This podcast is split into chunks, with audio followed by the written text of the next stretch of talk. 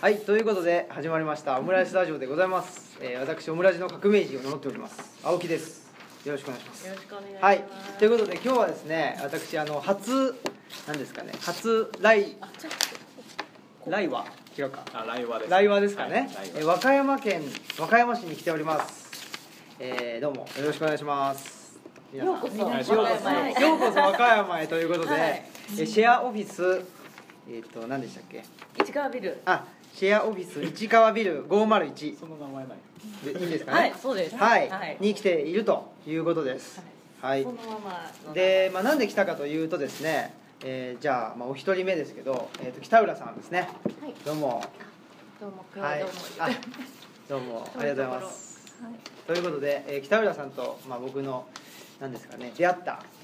あーきっかけはというと東吉野村で、まあ、某移住雑誌ですね、はいえーの取材をしていただいたんです僕あの青木がですねその時に、まあ、北浦さん来ていただいてでお話をした時にまあいろいろとその某移住雑誌の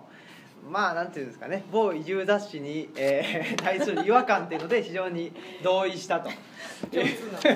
の。共通の話題ができてでってことなんですけど北浦さんというとあの一人出版社みたいなことじゃないですか違いますうん、まあ、出版社じゃないんですけど、ですよねはいあ出の版、個人事務所です。出版をはいする個人事務所、うん文章と本と冊子を作るという。はいはい、ことをやってらっしゃるはい、ということでであのえっと「道と音は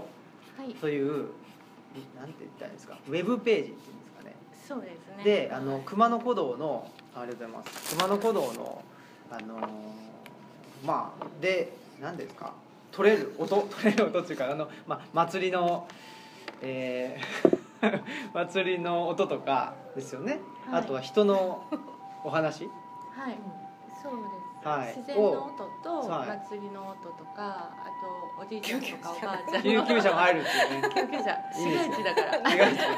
和歌山のだから、サウンドスケープっていうのをやったんですよ。あそうだそうだはい、なんか紅葉と。まさにこれですよねねこれ和歌山の市内のサウンドスケーサウンドスケーププが入っていると、そうです。ね、いうことでやってらっしゃるとあじゃあまずは皆さん紹介しましょうすいませんね、はいえーじゃあその、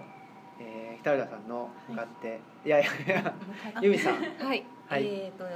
ゆみです。どうも、はい由美です よろしくお願いします。 そういうお店みたいな感自己紹介を。めっちゃ外面発揮してるじけど。そうなん、そうなん。よろしくお願いしますえっと由美さんえーはい吉備野町のはい、えっ、とあ言っちゃっていいんですかうん、別いいですによもう、ねもう今更。えそうですよねはい日比野町のまちづくり課の、えー集落支援をやってらっしゃるとはい、いうことで、はい、今回ちょっと移住、奈良の方に移住されるって聞いたんで。はい、あ僕が、はいはいそうですねそうです来年からはい、はい、ぜ東ひ吉と野の方もにいろいろお話聞きたいと思いまあして。ありがとうございます、はい今日お仕事行ってまいりましたはいそこ体お仕事そこはちょっとカットであそこはわかり ましたはいでえっ、と次はですねシェアオフィスの、何ですかこのえーし、えー、と支配人支配人じゃない 管理人管理人もうちょっとあのらあのフランクな感じで、ははいい管理人えの、あはいの、えー落合あややです。はい これいらなかったんで、はいはい、あややです。あややさんですねはい。はいあのえっと、まあ、本業は、ぶあの、このビル全体の、はいあの。えー不動産会社に勤めておりまして、はいあのアパートとうんか、うんビルとかそれの、あのえー空いてるところをどういうふうに有効活用させようあかーっていうような仕事あとー経理をやっておりますあはー、い、じゃあそっちの不動産のうん、会社のそうですそうですはいお空きまあおス仕事ペーもスしを、てて、うんはいでこっちのうんシェアオフィスっていうのははその会社のはい、あの持ち物なんですかそうですあはいそうなんですかここがそうなんですでよそのでし会社の仕事として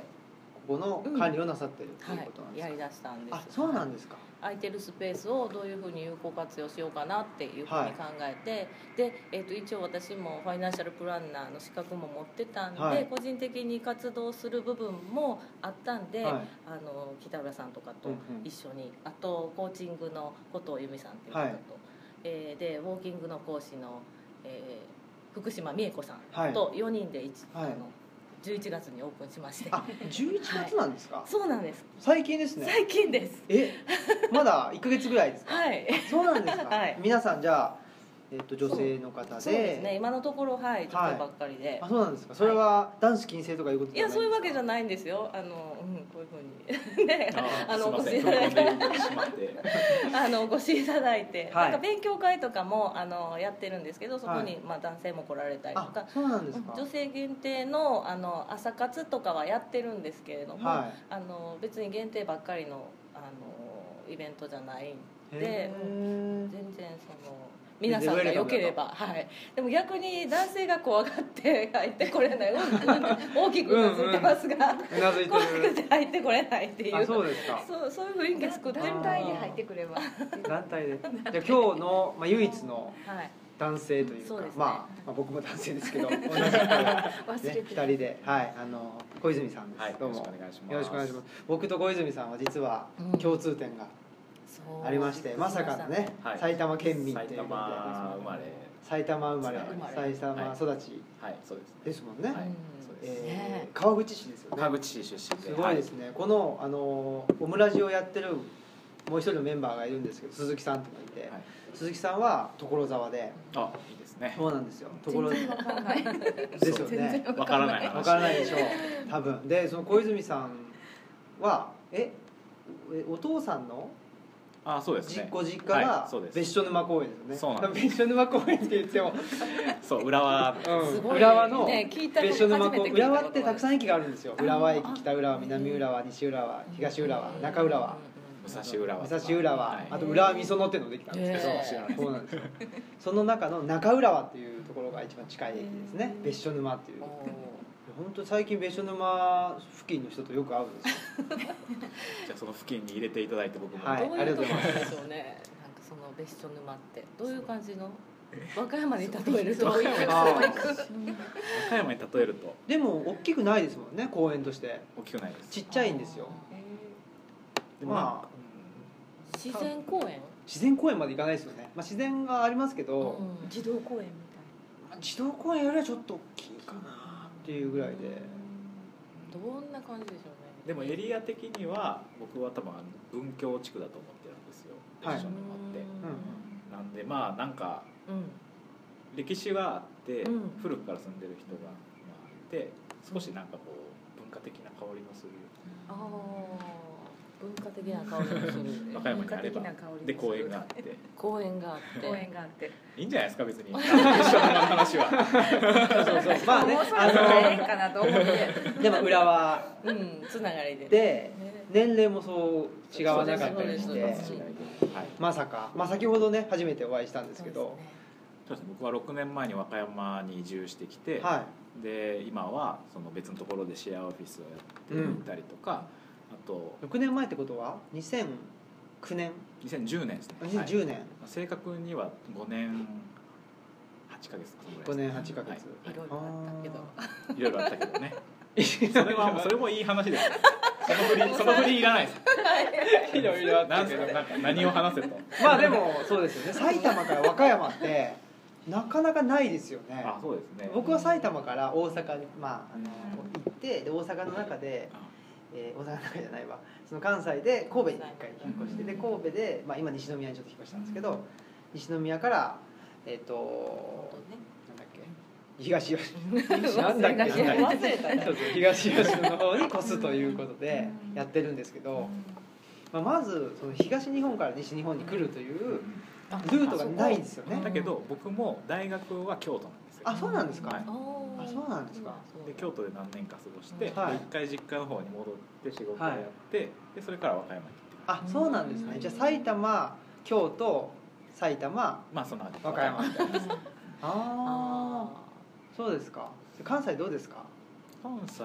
好きですかそうですね、はい好きですよ、あー、はい僕も関西好きなんですけどご飯がまず僕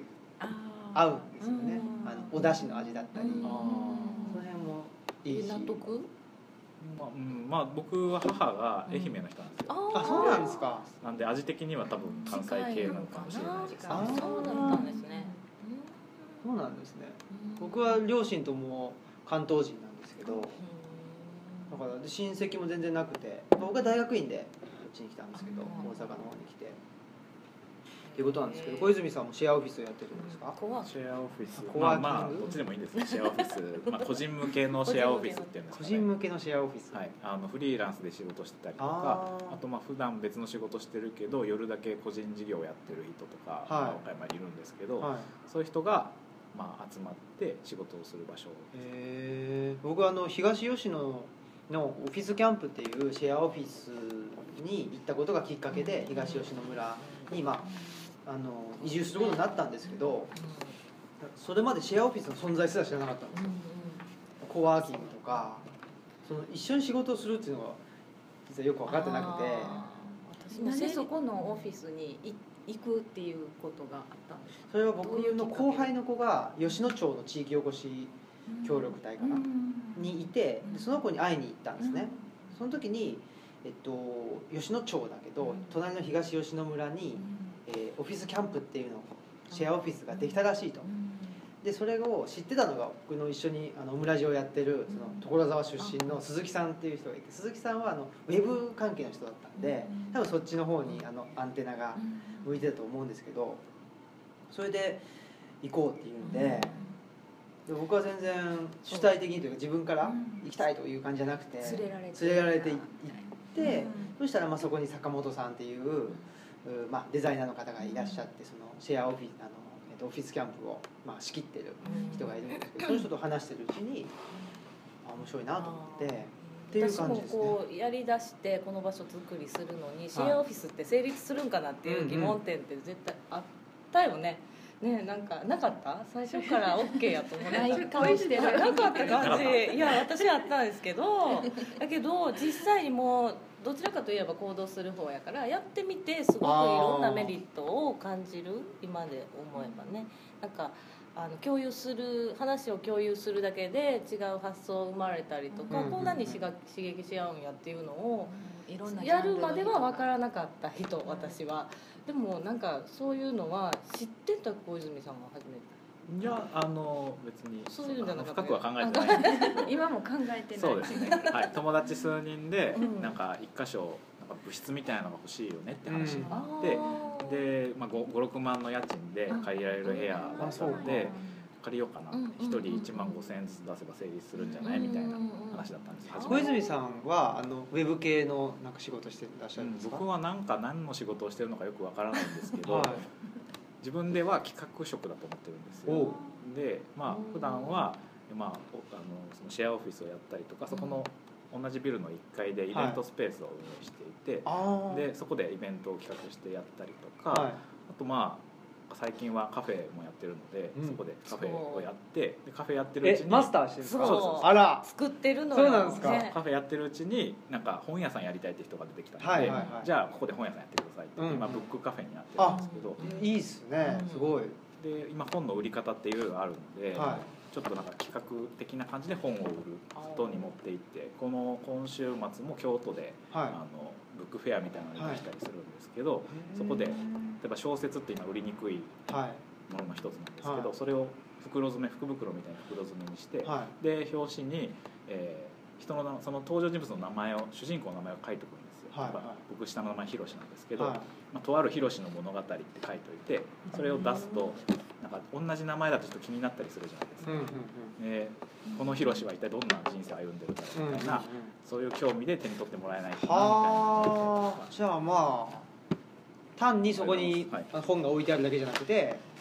まあ、それじゃあもしかしたら興味を持たなくて手に取らなかったかもしれないけどそうですねそれがまあ手に取ってもらえるようなまあ仕組みというかあのそうなんをです考えてるっていうこもともと思うのはその今アマゾンとかすごい発達しとていて、うんうんあの買い物に失敗がすごいなくなってると思う確かにねピンポイントですよねそうなんですよ、うん中もある程度こうレビューとか見てうん失敗しないように買い物できるじゃないですか確かに確かまあ、それいいことなんですけど、う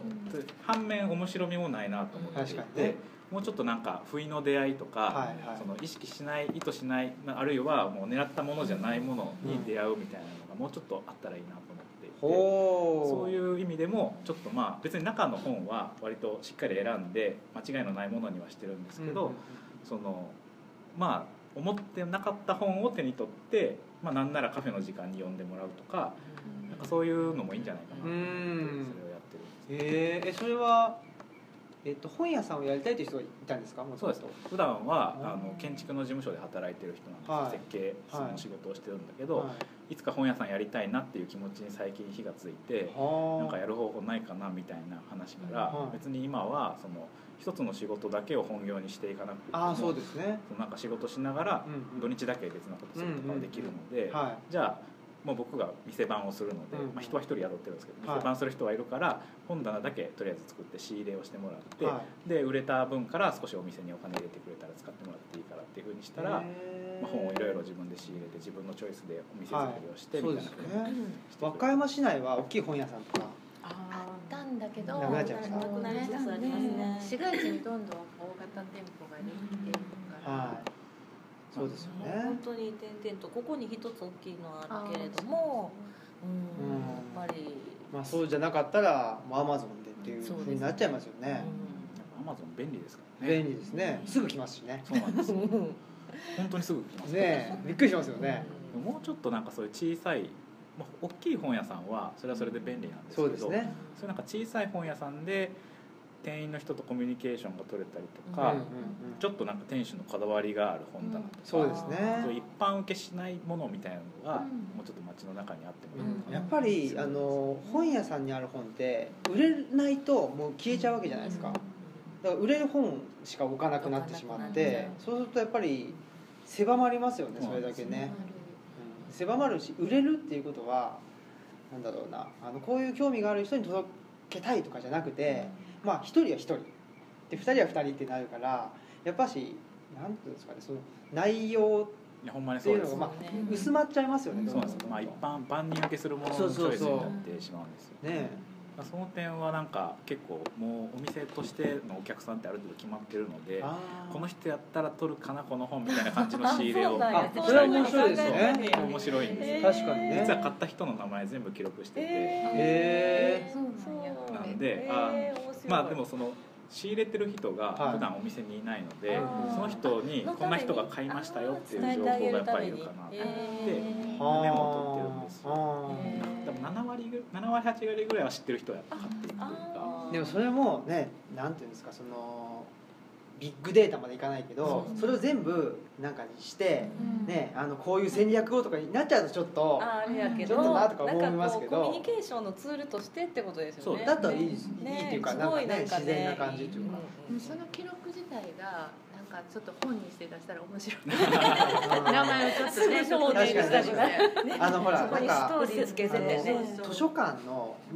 昔あったじゃないですかあの図書カードなんだっけそうそう、うん図書カードとか、あと誰々が借りたとまではいかないけど、うんあのいつ借りたみたいな本のがね、あの載ってたりしたじゃないですか、見ていくやつねああいうのっていいですよねいいですね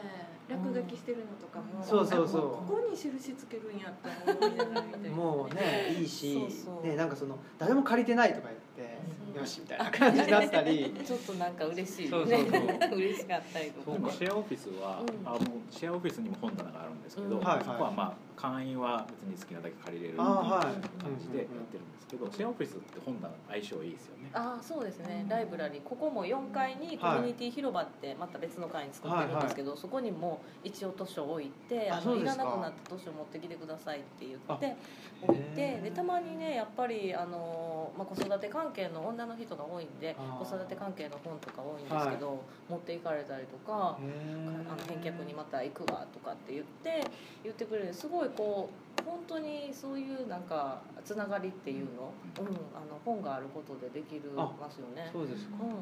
うんんいいですねなんか僕もそもそも東吉野村でうん図書館やりたいと思って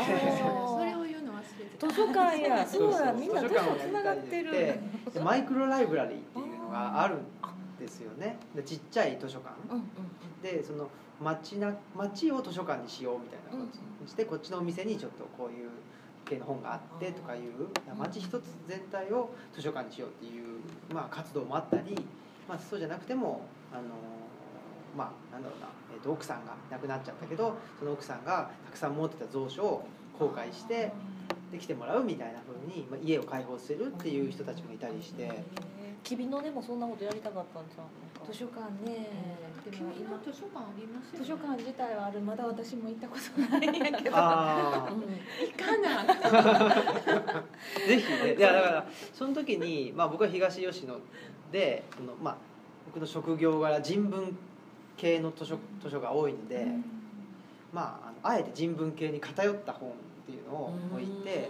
で、まあ、そこで完結させるというよりはそこに来てでまた興味を持った人が、まあ、大学の図書館でもいいしそのねもう一町の個図書ね館でもいいしっていう感じで、なんかそこの地方と都市っていう循環ができたら一番いいなとは思ってて、っていうのは思ってるんですけど、うんそのシェアオフィスっていうのは僕全然うんなんだろうな周りも勤め人の人かあ研究職とかだと、まあ、自分の研究をするためには本が必要だから、まあ、自宅とか、まあ、図書館とかだったんでシェアオフィスっていうのは全然分かんなかったんですけど、うんその北浦さんは。もう入ったんですよねこのシェアオフィスそのうですそうです入ってくださってそれ以前はなどもどう自どうしてたん宅ですでか在宅あはそうですよね、だからその在宅だったっていうところからシェアオフィスに移るっていうんで仕事内容はそんな変わらない仕事の内容は変わらないけど、はいずっと家にいると引きこも基本引きこもり系なんではい引きこもっていくじゃないですか、はいはい閉じていくし、うんでまああの今日は出ないぞみたいな日が続いたりとか、はいはでそれでなんかこうなんていうのかなやっぱり、うん、出会いもなければ、うん発想がなくなりますようね、ん本ばっかり読んでても、発想って浮かばないよね、うんだからここに来たらいろんな人のね、こう刺激があるからそうですよねうん確かにななんかだから僕もそのね某移住雑誌での取材というの があってあのありがたい ね北浦さんと、ね、こういうふうにお会いしてで僕がここにいるわけですけどそれも偶然というか、うんそうですよねそうなんですよ本当にあそうなんですよだからそういう意味ではその取材も取材だけが本当にこう社会とのあ外との接点だったんや接点そうそうそうかそうかそういうのありますよねだからさっきのねあのアマゾンの話じゃないですけど頭で考えていくとどんどんどんどんそう合理的にしていくとあじゃあ家から出ない方が一番いいじゃんというなって、うんでカップラーメン食べてそうそうでねで家で仕事のことするっていうのが一番あおの金もかかるそうお金もかかんないしでも金もいらんででもなんか、まあ、自分満たされるけど今なんかこうやって集まって喋ってると、は社会貢献的なね話もやっぱり出るんですよねこんなことやってみたいよね、そうそうあやってみたいと思ってもうん一一人人じゃできなうい、一ん人でするって荷が重いじゃないですかそうちょっとやってみたいって気持ち心強いよねそう気持ちはあるんやあけど一人じゃできないっていうようなとこととか、うん、もあって、ううんんその辺とかもなんかこう支えてくれるそ感うじそうはある私だから企画っていうか発想は浮かぶんやけど、うんうん動かす力がないなんかめんめんどくさいのと億劫なのと小心者なので、企画は浮かぶんやけどで企画をあややに言う と動き出す行動派のそうねなんか役割ができてくうんる自然に、うんうんそれもなんかメリットかなでもやっぱりなんか社会もそうだしうん組織もそうですけどで役割ですよね、うんまずはだから自分一人でやりたいってことももちろんあるんだけどそれだけだと長く続かなかったりするんで自分がやりたいっていう気持ちとその役割だからそのあの何ですかね他人からあねあの任されてるっていう気持ちだったりうんっていうのを多分2つ持ってるとなんだろうなやる気がない時でもあでもやんなきゃなとか思ったり。うんうんうんでもやんなきまゃ,、あ押し付けじゃなくてそねうそうそうだからそれがうまく、うんあの回るようになっていくとやっぱり一つのことがずっと続いていくのかなっていうのは思うんで、なんかそんなにねしんどくもなくうんなっているんだろうねそうだから9時5時でずっといるのは無理無理っていうか精神的に難しいよねうんもうい一回あー在宅になっちゃうと、うんあーであの出たり入ったりを自由にできるっていうのがすごい、あーいい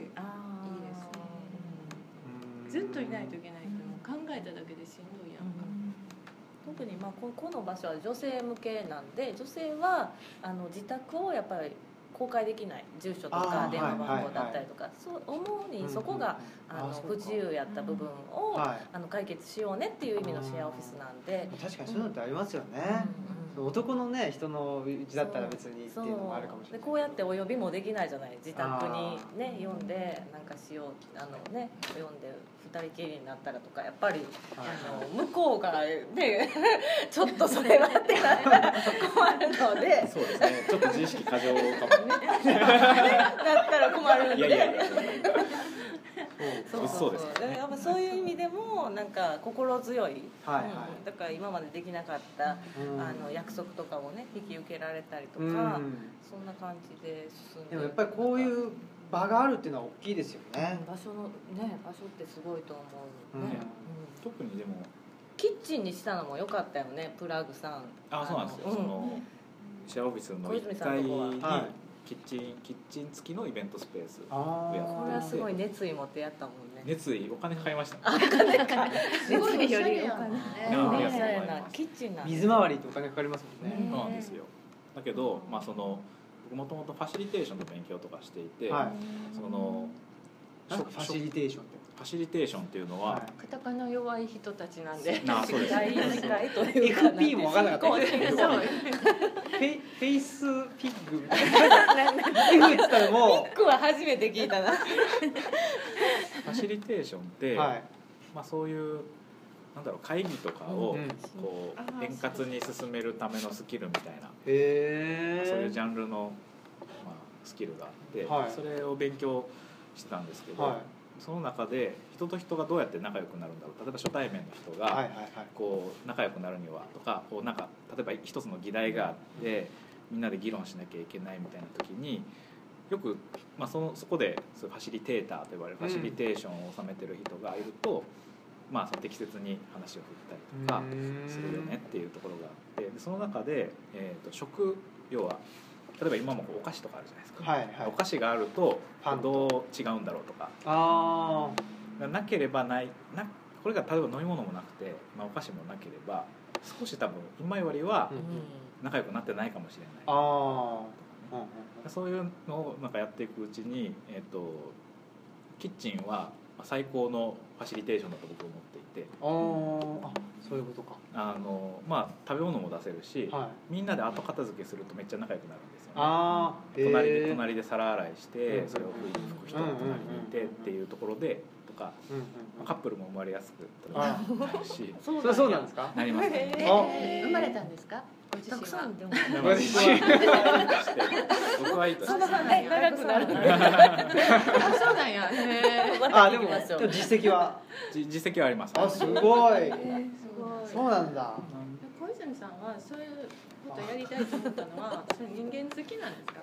どうなんでしょうねでも好きそうですねもともとはでもこんなイベントやっそたんりとなかに引きこもるタイプなんですけどねすごいビール研究会っていうのをやってらっしゃるんですかビール研究会は今週末にありますそうなんですそれも会のメンバーで普通のあの JA で勤めてる普通の男の子がいるんですけど料理が得意なんですよあその子に料理作ってもらおうと思ってあでも確かにだってそのね男の子が料理得意でって言っても見せる場所ってないじゃないですか、今までだったらそう女の子をまず部屋によ呼ばなくちゃいけなああそうかい、ね、そこで振る舞うっていうのそんなハードル下げてんはねやだいぶハードル下がるんじゃないすですかごいねすごい社会ファシリテーター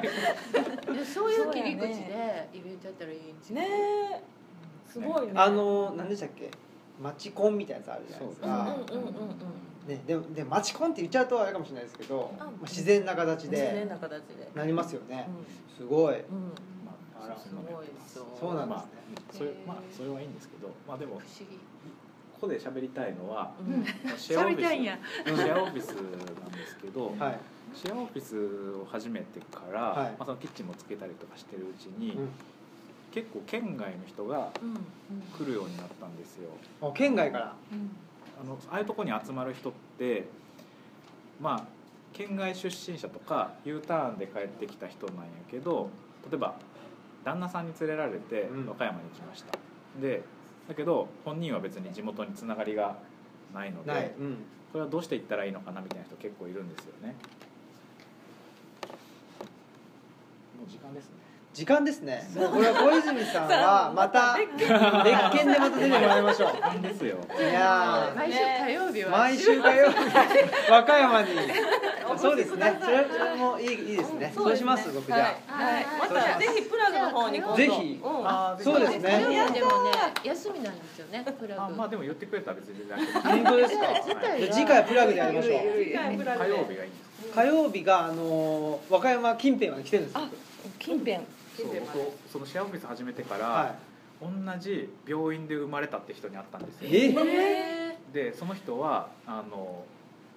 どこだっけな石川県から来た人だって、はい若い男の子で喋、はってるうちに、まあ、さっき、うんあのね埼玉はいここでも埼玉埼玉一緒やっていう話はなんいですけど、僕西川口再生会病院ってとこに生まれたんですけどそれあが一緒やっていえう人が現れて、すごーえ石川県の人だけどなのに西川口再生会病院って今石川でなんだっけなインターンシップみたいなのやってるよっていうとこあろーでなんか友達つながりあで西川口生まれたんですね僕西川口あなのの風俗街でそうかああ道 理で通りで道理で道理でそうですか病院がね病院がねあそうかそうかはい間違えたはいそうですかはいじゃあ次回もね出ていただきましょうはいぜひはいということで今日はどうもえー何これね何やろ。ゆみさんの話まであんまりいかなかったですけどまあまたちょっとでもご収録になると絶対黙ると思ってた私頑張ってましたね、はいはいまあまたあのー次回もはいありがとうごはざいいます、収録しますはいということで、えー、ありがとうございました皆様ありがとうごあざりいがまとうすございます最後まとまりになる